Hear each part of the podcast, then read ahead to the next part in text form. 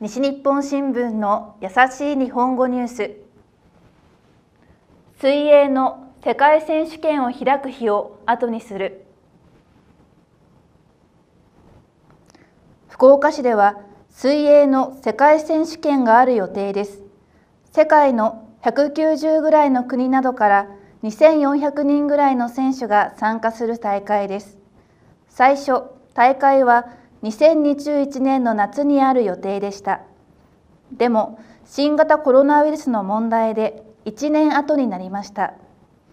福岡市は今年の5月に大会を開く準備をしていました。でも新型コロナウイルスがまた早く広がっています。いろいろな国で大会に出る選手を選ぶ試合ができなくなってしまいました。ですからもう一度大会を開く日が後になりました来年の7月に開きます以上西日本新聞の優しい日本語ニュースでした。